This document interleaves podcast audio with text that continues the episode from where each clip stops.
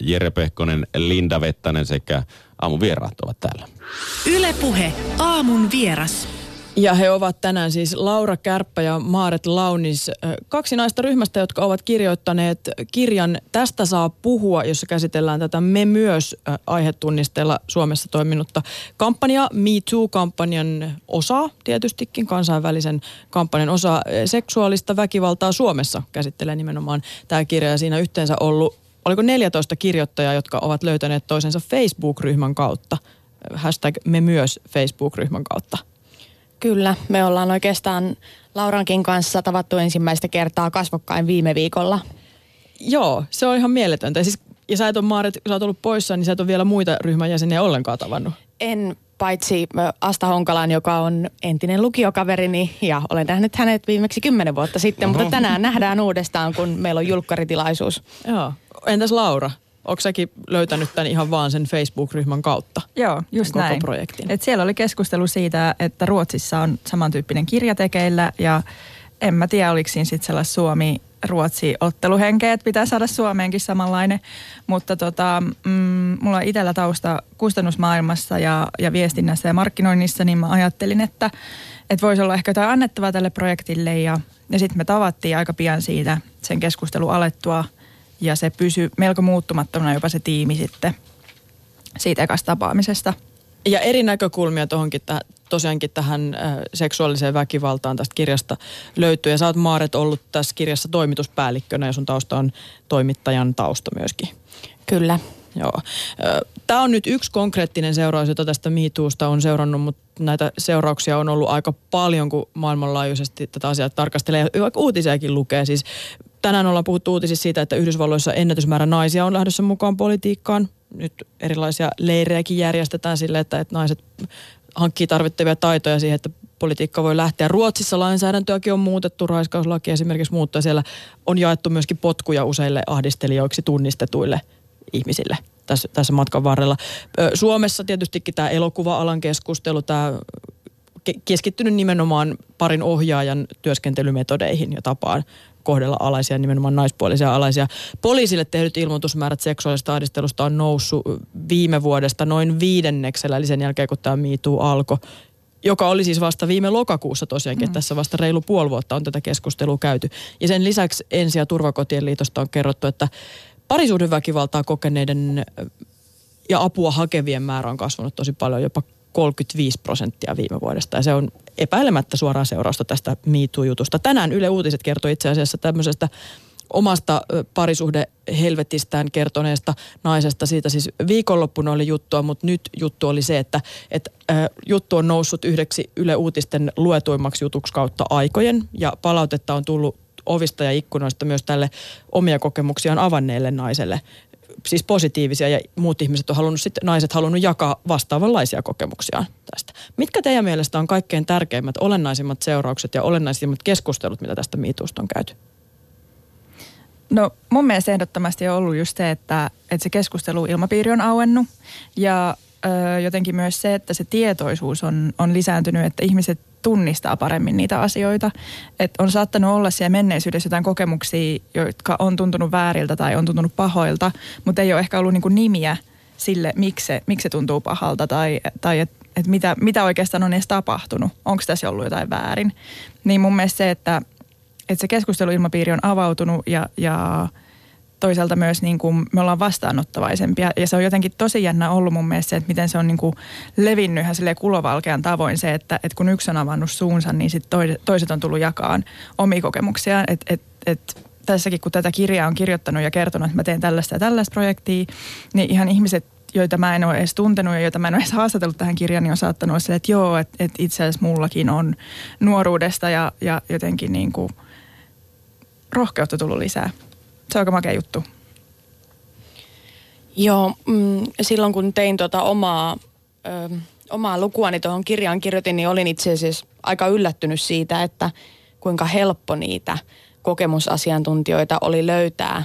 Ajattelin, että se olisi jotenkin semmoinen useamman viikon etsintäprosessia, että pitäisi useissa eri kanavissa jotenkin niin kuin huudella, mutta oikeastaan aika lailla parissa tunnissa tuli, ö, tuli haastatteluluku täyteen ja jopa siinä määrin, että sitten kaikkia, kaikkia kokemuksia en, en pystynyt kirjaan laittaa ihan rajaussyistä.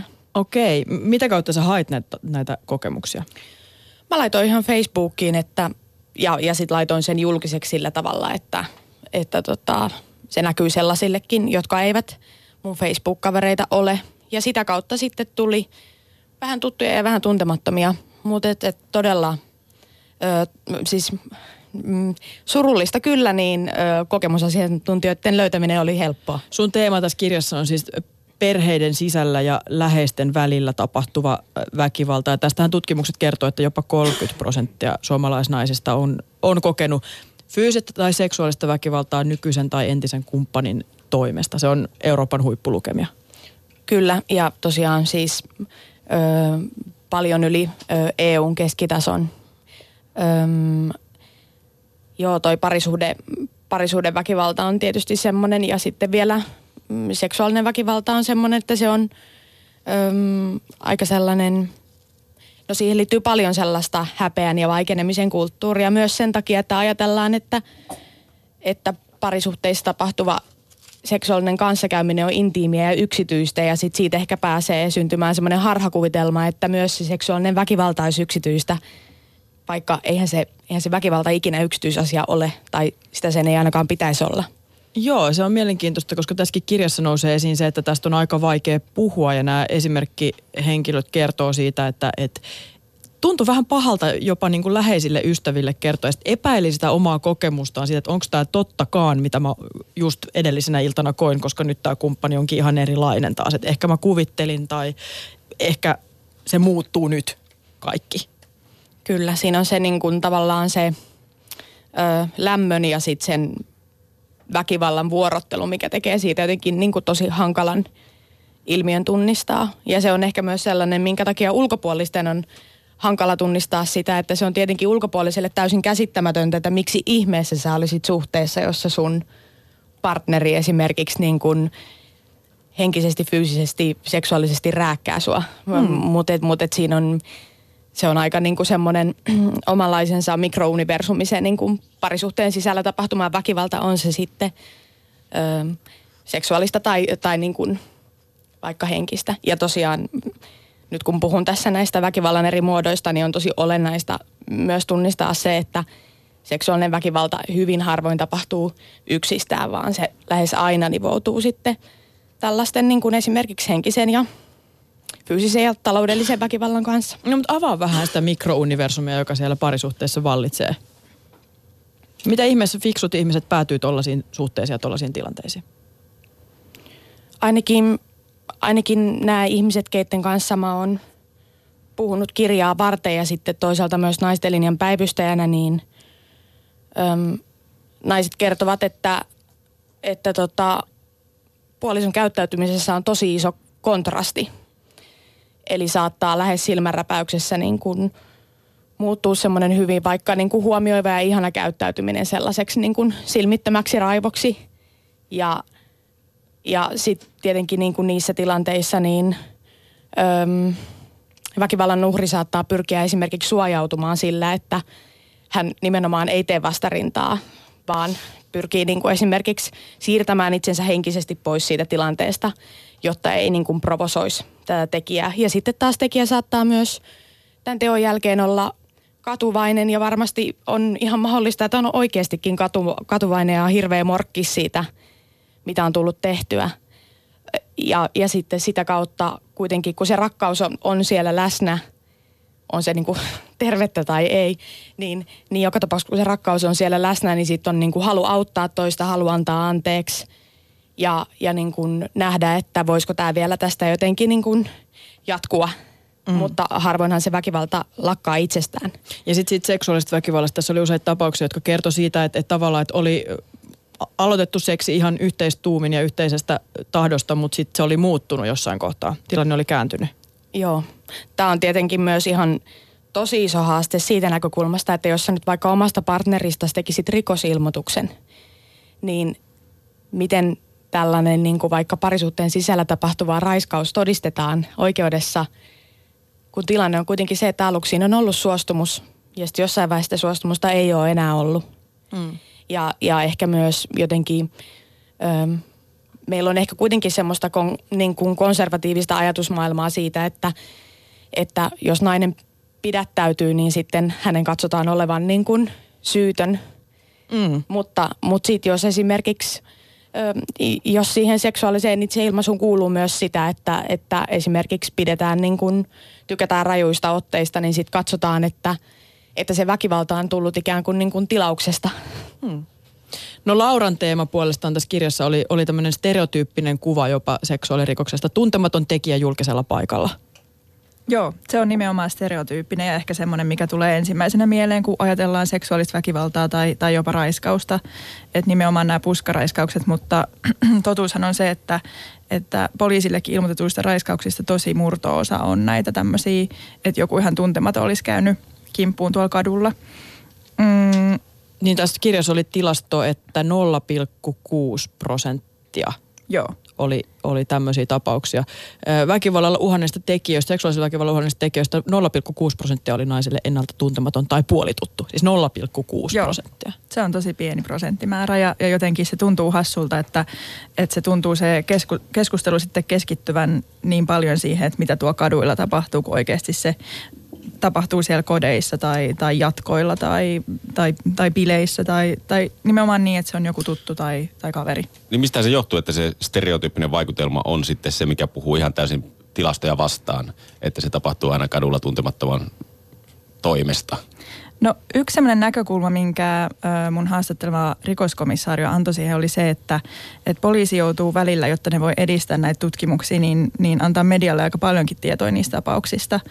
Ja tota, silloin jotenkin semmoiset tapaukset korostuu siellä mediassa, kun sitten taas jos verrataan noihin parisuhteessa tapahtuviin vaikka, niin, niin niistä ei oikeastaan tiedoteta mitään. Mm. Ei niistä ole mitään syytä edes tiedottaa. Niin jotenkin sitten tämä voi olla yksi syy siihen. Sitten toisaalta myös ihmiset saattaa olla ehkä vähän rohkeampia puhua tuommoisista kokemuksista, koska silloin sä, sulla ei ole mitään henkilökohtaista suhdetta siihen ihmisen, joka on sulle tehnyt tämän vääryyden, niin sä et tavallaan ota siitä mitään vastuuta itse. Että et kukaan ei tule sanoa sulle, että, että niin, mutta itsehän oot valinnut aviomiehestä tai, tai, tai mitään tämän tyyppistä niin kuin syyllistämistä. Että se on jotenkin helpompi hyväksyä se, että joku tuntematon tekijä on, on tekee jonkun tämän, tämän tyyppisen rikoksen ja siitä on ehkä sitten helpompi myös puhua. Mm. Mutta yhtä kaikki tämä on sitä pelon maantiedettä, sitä, että ei liikuta yksin ulkona illalla.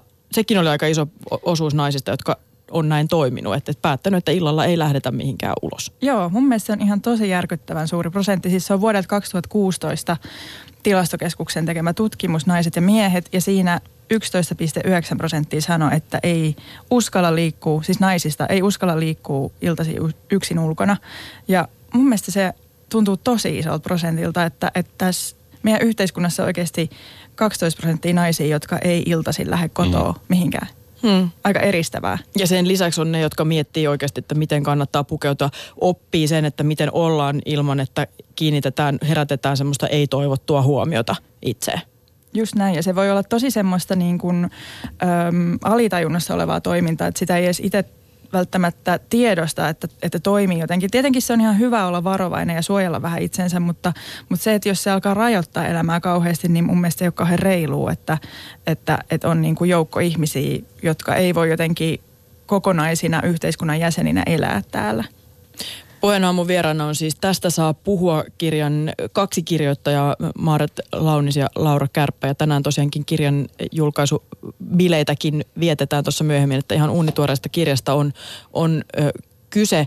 Nämä kuulostaa aika äärimmäisiltä tapauksilta, tämmöiset fyysisen koskemattomuuden loukkaukset, fyysinen väkivalta, seksuaalinen väkivalta, ja, ja se on helppo tuomita ulkoapäin. Mutta mut onko se vaan jäävuoren huippu? Miten te näette, että miten tätä pitäisi ajatella tätä koko hommaa? Pitäisikö meidän kaikkien jotenkin nyt muuttaa ajatteluamme? Mm, toki se, että, että henkilö vaikka pahoinpitelee tai, tai raiskaa tai niin kuin jollain tavalla tälle törkeä, törkeällä tavalla loukkaa toisen ihmisen itsemääräämisoikeutta, niin toki siinä on niin kuin paljon lievempiä muotoja, jotka mahdollistavat tämän niin sä Maaret kerroit eilen tämmöisestä tutkimuksesta, jossa oli seurattu fyysistä väkivaltaa tehneitä, tehneitä miehiä. Ja tulos oli se, että lyöminen oli ehkä loppunut, mutta sitten puoliso oli eri mieltä siitä, että, että oliko se väkivalta loppunut. Mm, joo. Ö, oli siis pari tällaista seurantaa ö, tämmöisistä niin kuin miesten kanssa tehdyistä väkivalta ö, työn projekteista. Ja niissä tosiaan sitten tämä hoito, hoitojakso on sitoutunut mies oli saattanut hyvinkin sit tunnistaa sen, että, että hän on ollut fyysisesti väkivaltainen kumppaniaan kohtaan ja tajunnut, että se on väärin ja lopettanut tämän niin kuin fyysisen väkivallan, mutta sitten – sitten puoliso saattoi kommentoida sitä vastoin, että oikeastaan se väkivalta on muuttanut muotoon enemmän tämmöiseksi henkiseksi ja sitten se voi olla omalla tavallaan jopa kimurantimpi juttu, koska sitä henkistä väkivaltaa on niin kuin vaikeampi tunnistaa. Hmm. Ja myös vaikeampi todistaa, jos siihen jotain ö, oikeutta esimerkiksi niin kuin, no, oikeusta itse haluaa hakea. Hmm. Minkälaisia asioita siinä nosesi? Mitä se henkinen väkivalta voisi kaikkea olla? Koska sitäkin on ehkä vaikea tunnistaa. Joo, on. Ja siis ihan varmasti myös näiden henkisen väkivaltan, väkivallan uhrien itsensä on vaikea tunnistaa sitä. Eli kaikki tämmöinen niin kuin, äm, kontrollointi, alistaminen. Sitten kun puhutaan vielä parisuudekehyksestä, jossa toinen tulee aika tutuksi, niin tietenkin sitä ehkä oppii myös toisesta sellaisia vaikka heikkoja kohtia, jotka on ihan erityisen haavoittuvaisia. Ja sitten vaikka se, että riidoissa – iskee niihin heikkoihin kohtiin ja sillä tavalla niin kuin murentaa sellaista vastapuolen turvallisuuden tunnetta ja, ja, ja luo tavallaan tällaista niin kuin pelon ilmapiiriä, niin siitä henkisessä väkivallassa on kyse.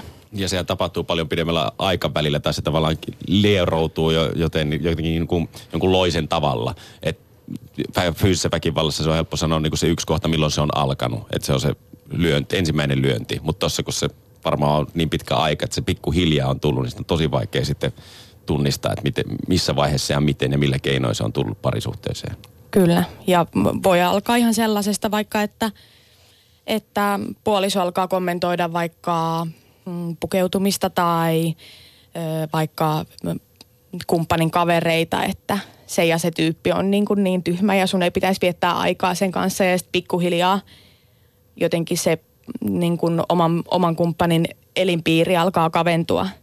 Ja sittenhän tässä niin kuin on vielä aika tyypillistä se, että loppujen lopuksi se sosiaalinen piiri alkaa kaventua siinä määrin, että sulla ei ole enää ketään muuta kuin tämä puoliso, joka saa sitten vähän niin kuin sanella sen, että mitä tehdään ja miten elät elämääsi ja niin. No muuttiko tämä MeToo tai tämän kirjan tekeminen jotenkin teidän käsitystä siitä, että mitä kaikkea tämä naisiin kohdistuva väkivalta on? mitä kaikkea siihen kuuluu? Mulla se ainakin vahvisti tosi paljon sitä, tai ei, ei, ei vahvistaminen on väärä sana, siis avasi silmiä sille, että mitä kaikkea se oikeastaan on. Ja, ja jotenkin silloin kun se Me Too-kampanja starttasi viime lokakuussa, niin öö, mä olin tosi ahdistunut, koska mulla alkoi tulla semmoisia vanhoja muistoja pintaan ja, ja semmoisia asioita, että ok, että, että tämänkin mä oon vähän niin kuin painanut villasella ja, ja jatkanut vaan pu, puuskuttamista eteenpäin, mikä on tietysti joskus ihan tarpeellista, mutta sitten toisaalta kyllä ne asiat pitäisi jotenkin käydä läpi ja antaa se oikeutus niille kokemuksille. Ja jotenkin se, että mm, olisi aika tärkeää tunnistaa just noita tosi tuommoisia salakavalia muotoja, jotta, jotta, jotta niihin voidaan puuttua, mm. jotta ne ei jatkuisi. Joo, sitten itselle ehkä tuli semmoisia niin kuin oivalluksen hetkiä nimenomaan ö, netissä tapahtuvan ö, väkivallan ja tällaisen häirinnän eri muodoista. Ö, jotenkin sitä ehkä itsekin ajattelee, vaikka semmoinen niin kuin voi, voi puhua itsestään jonkin sortin diginatiivina, niin, sit, niin jotenkin sitä ajattelee, että se some on semmoinen vähän niin kuin oma maailmansa. Ja sitten – tuon projektin kautta kyllä oppi tosi paljon siitä, että, että oikeastaan se on niin kuin, ensinnäkin siihen on tosi vaikea puuttua ja sen lisäksi niin kuin lähes kaikki naiset kohtavat jonkinlaista häirintää netissä. Niin, se oli, se me puhuttiin eilen myöskin kikkelikuvista Kyllä. puhelimessa. Ja, ja se on siis erikoinen ilmiö. Kerro siitä vähän lisää. Joo, meillä on tota, ö, yksi luku, joka käsittelee, käsittelee netissä tapahtuvaa häirintää ja siinä on oivallisesti – tätä ö, kikkelikuva eli dick pic ö, il, ilmiötä myös sivuttu. Ö, se jotenkin ehkä näin niin kuin nuorelle naiselle tuntuu aika absurdilta, että miksi kenenkään mielestä se jotenkin, tai siis ensinnäkin, että minkä takia kenenkään mielestä tämmöisen kuvan saaminen olisi jotenkin ö, miellyttävää puhumattakaan, että kiihottavaa. Ja, ja ei tarvi olla nuori nainen, vaan kyllä tälle aikuisemman miehenkin mielestä, niin mä ymmärrän, kenen mielestä se on kiihottavaa. Mutta siis sä kerroit eilen, Maaret, että et melkein kaikki sun kaverit on kuitenkin saanut tämmöisiä kuvia. Joo, mä en oikeastaan ollut tietoinen tästä, mutta sitten jotenkin kun asiasta on puhuttu, niin musta tuntuu, että kaikki, joiden kanssa tästä on puhunut, niin, niin on sanonut, että joo joo, että kyllä se ja sekin lähetti mulle tällaisen kuvan. Ja se on kyllä, se on todella, todella absurdi ilmiö. Siinä on vähän, ja se jotenkin ehkä niin, niin kuin nivoutuu tällaisen pornoistuneen niin kuin jotenkin kulttuuri- ja elämä, elämäntavan kanssa, että jotenkin niin kuin, tätä pidetään normaalina tapana lähestyä mielenkiintoista ihmistä, mutta en mä sitten tiedä, että onko siinä oikeastaan kysymys halusta lähentyä, vaan ehkä jostain muusta. Mun mielestä siinä ei ole kyse halusta lähentyä. Mun mielestä on ihan ok ö, jakaa dickpikkejä, jos siihen on annettu suostumus, jos se on esimerkiksi nähty se se kikkeli niin kuin luonnossa aiemmin, niin, niin sitten jos näin on sovittu, niin ihan ok. Mutta mut kyllä mä uskon, että siihen oikeasti liittyy myös semmoista vakavempaa. Vähän samantyyppistä juttua kuin itsensä paljasteluun liittyy semmoista niin kuin vallankäyttöä ja siitä kiihottumista, että sä altistat. Koska se puhelinhan on tosi niin kuin henkilökohtainen juttu. Se on niin kuin tavallaan sun jatke. Niin mä, mä en ymmärrä, onko siinä nyt hirveästi eroa sillä, että et, et joku paljastaa itsensä sulle jossain metrossa verrattuna siihen, että joku lähettää sulle dickpiki. Niin ei se ole mun mielestä mikään hurmauskeino. Niin tässä saattaa olla se dickpic jopa pahempi, koska metrossa siinä saattaa olla muitakin niin. näkijöitä. Niin. Mutta sitten kun sä otat sen kännykän, niin se on ainut, joka on jo altistunut sille. Just. Niin se voi olla paljon henkilökohtaisempi kokemus. Kyllä. Puheenammun vieraana on siis kaksi. Tästä saa puhua me myös seksuaalista väkivaltaa Suomessa kirjan kirjoittajista Maaret Launis ja Laura Kärppä. Ja tässä kun nyt itse on tätä MeToo-keskustelua seurannut, niin ehkä se mikä on ollut voimauttavinta on se, että niille on löytynyt sanoja niille asioille, mitä on tapahtunut, niille kokemuksille, jotka ehkä jo alastelta asti ainakin itselle on tuttuja, että, että on puututtu siihen ruumilliseen koskemattomuuteen ja, ja ruvettu käsittelemään jonkunlaisena seksuaalisena olentolla ilman, että on itse siihen halukas ollut. Ja, ja nyt sille, siitä ei ole ollut oikein tapaa puhua siitä asiasta, mutta nyt on. Mikä teidän mielestä, onko nyt asiat muuttunut sit parempaan, kun nämä padot on ikään kuin auennut ja yli 12 000 ihmistä on tässä suomenkielisessä hashtag me myös ryhmässä muun muassa, jossa jaetaan näitä kokemuksia, jonka pohjalta tämä kirjakin on nyt syntynyt. Onko asiat muuttunut parempaan? Jonkun verran on puhuttu siitä, että leffoissa ja TV-sarjoissa itse asiassa on jopa enemmän ja jopa raaempaa seksuaalista ja naisiin kohdistuvaa väkivaltaa kuin ennen. Niin, mun mielestä ehkä asiat on menossa oikeaan suuntaan, mutta, mutta ei koskaan tämmöiset jotenkin isot tasa-arvolliset asiat ehkä koskaan ottanut mitään suurempia harppauksia. Et, et musta tuntuu, että tässä pitää olla vähän semmoista kärsivällisyyttä nytten. Öm, mun mielestä tosi hyvää suuntaa näyttää se, että nyt tämä Suostumus 2018 kampanja on startannut aika jotenkin voimakkaana ja, ja eduskunnan naisverkosto on tuonut sen käsiteltäväksi sen, että se suostumus saataisiin sinne ä, rikoslakiraiskauksen tunnusmerkistöön, niin, niin tuommoisia jotenkin tosi konkreettisia tekoja odottaisin näkeväni. Olisin tosi yllättynyt, jos ei pidemmällä aikavälillä tämmöistä lakimuutosta tulisi, äh, mutta sitten nämä muut asiat, ne on niin semmoisia ne on niin kuin asenteisiin liittyviä, ne on tunteisiin liittyviä, niin se ottaa aikaa, että opitaan uuteen, mm. opitaan uudella tavalla toimii. Mutta en usko, en, mä, mä, musta olisi hirveän vaikea nyt nähdä, että, että koko Me Too vaan menisi unholaan eikä mitään muutosta tulisi. Ja tämä on ihan vahvistettu mulle myös niinku professoritasolta ihmiseltä, joka on tutkinut asiaa ja seurannut asiaa tosi pitkään, niin, niin hän sanoo ihan samaa, että, että uskoisi, että nyt tulee oikeasti tapahtumiin, tapahtumaan. No, mitä siitä ylipäätään tiedetään, että miten tämmöisistä rajuista väkivallan kokemuksista, joista tekin olette tähän kirjan kirjoittanut, niin pääsee yli? Pääseekö niistä yli ja miten? Vai Joo. jääkö ikuisesti uhriksi? No ö, tietenkin jokainen keissi on omanlaisensa, mutta, mutta kyllä, kyllä seksuaalisesta väkivallasta voi toipua. Ö, kuitenkin ehkä sillä rajauksella, että kyllä siihen tarvitsee apua. Mm, tällaisia niin kuin auttavia tahoja on Suomessa. Esimerkiksi niin kuin nytten ähm, nollalinja, äh, joka on auttava puhelin, samoin naisten linja. Ähm, ja sitten tietenkin niin kuin, no, tosi moni ihminen tarvitsee terapiaa siihen, että he pystyvät työstämään sen kokemuksensa siihen kuntoon, että jotenkin tulevat, tulevat sen kanssa psyykkisesti toimeen. Koska kyllä seksuaalinen väkivalta on tutkitusti niin kuin todella traumatisoivaa. Mm. No nyt tästä on puhuttu kuitenkin aika paljon niiden tekijöidenkin kautta. On puhuttu ohjaajista, on puhuttu joistain johtajatason ihmisistä. Onko se hyvä juttu? Pitäisikö puhua enemmän myöskin niistä uhreista? Niin, sehän on aika jotenkin keskittynyt se, se keskustelu niihin, että, että ketkä on tehnyt ja mitä on tehnyt ja, ja saaks heitä nimetä. Mikä on vähän hassu, koska, koska tota, siinähän vähän niin kuin suojellaan sitä tekijää sitten. Että et olisi kyllä tosi kiinnostavaa kuulla, että minkälaisia muutoksia tulee näiden niin sanottujen uhrien tota, tueksi.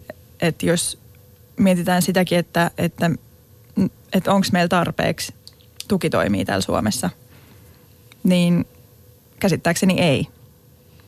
Mm, kyllä ainakin turvakotien määrä ainakin toistaiseksi vielä, vaikka niitä turvakoteja nyt on juuri tullut lisää, niin, niin niitä on ö, liian vähän ainakin suhteessa siihen, että mitä on määritelty Istanbulin sopimuksessa, joka Suomessa kuitenkin on ratifioitu ja voimassa. Mm.